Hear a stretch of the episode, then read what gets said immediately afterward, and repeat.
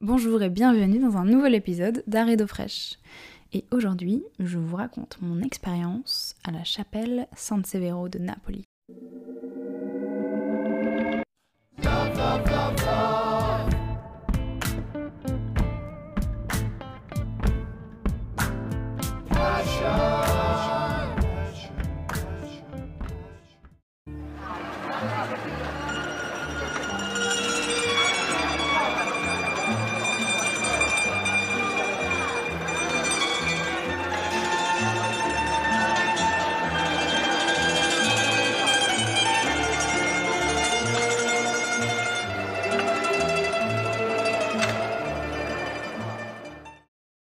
Je suis partie à Naples en février 2017 avec ma famille.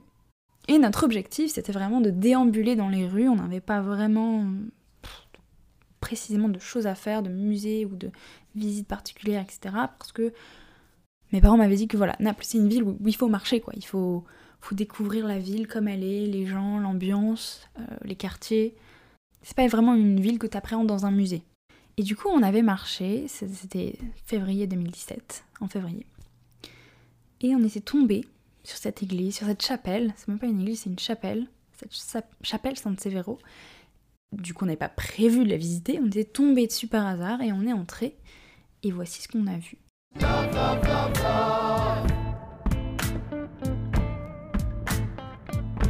De ce qu'on a vu, j'en ai, j'en avais écrit euh, un petit texte que je vais vous lire maintenant, qui est en fait l'histoire de cette...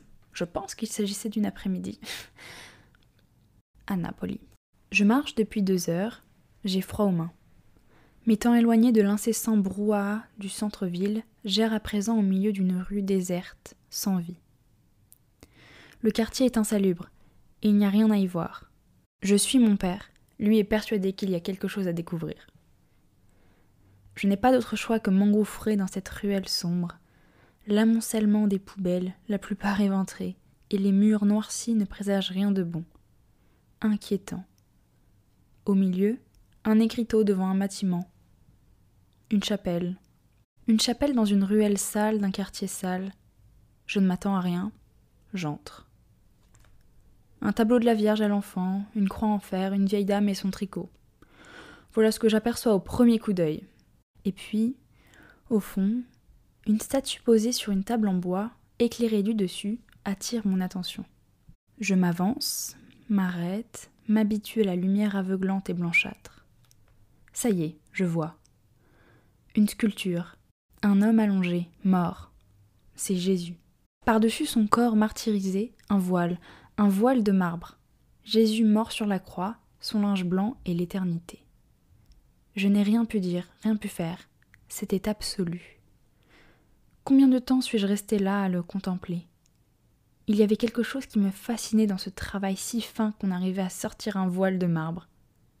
Rendre la pierre malléable et légère, la faire épouser le corps du Christ jusqu'à pouvoir en distinguer les plaies ouvertes. Et puis ce visage dont on distingue parfaitement tous les traits, cette bouche entr'ouverte qui semble nous appeler, nous rassurer. Non, Jésus n'est pas mort, il vit devant mes yeux. Ce visage empli de sérénité amène à la béatitude. Croyant ou non, je pense qu'il est de ces œuvres où l'on ne se pose plus la question. Nous sommes instinctivement emportés par l'universalité du grandiose. Cet équilibre vainement recherché par les artistes qui vous octroie un petit bout d'éternité. Je pense très souvent à cette sculpture dont je ne connais ni le nom ni l'artiste, je ne sais pas non plus de quelle chapelle il s'agit, ni où elle se situe. Je pourrais chercher, mais je n'en ai pas envie. Ce moment vaut bien plus qu'une page Wikipédia. Il vit dans mes souvenirs. J'ai peu été transcendée comme je l'ai été ce jour-là. Devant cette œuvre cachée dans une église délabrée, d'une ruelle sombre, d'un quartier sale, d'une ville bruyante. Dégoûtant mais somptueux, bruyant mais absolu. Je ressors de l'église. Mon père est toujours devant, personne ne parle, ce n'est pas nécessaire. Nous bifurquons sur une avenue commerçante. Le bruit monte à mes oreilles, mais je ne l'entends pas. Je passe devant un bar, un match de foot à la télé, mon âme est ailleurs. Un cri me fait sortir de ma douce léthargie. Un cri qui vient déchirer l'infini de mes pensées. Napoli, incredibile. Un jeune homme vient de sortir du bar, ils ont marqué. Avec lui s'éloigne une partie de la plénitude de cet instant, l'autre est gravé dans ma mémoire.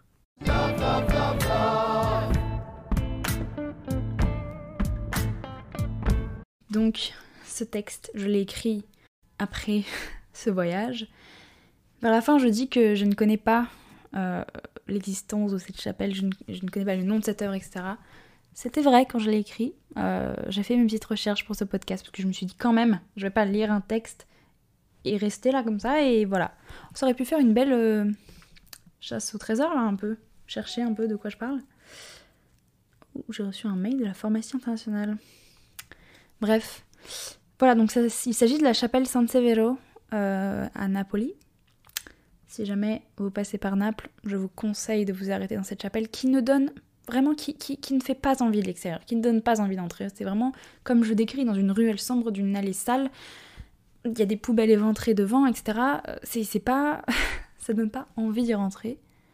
T'as pas l'impression qu'à l'intérieur de cet endroit, il se cache une merveille comme il se cache.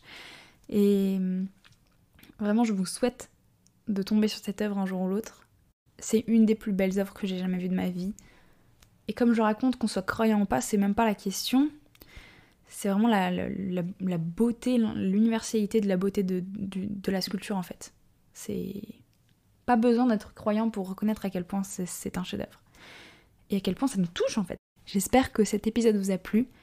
J'espère que vous pourrez partir à la rencontre du Jésus drapé de la chapelle Saint-Sévéro. Et moi, je vous retrouve pour un prochain épisode du podcast d'Arrêt d'eau fraîche. La bise.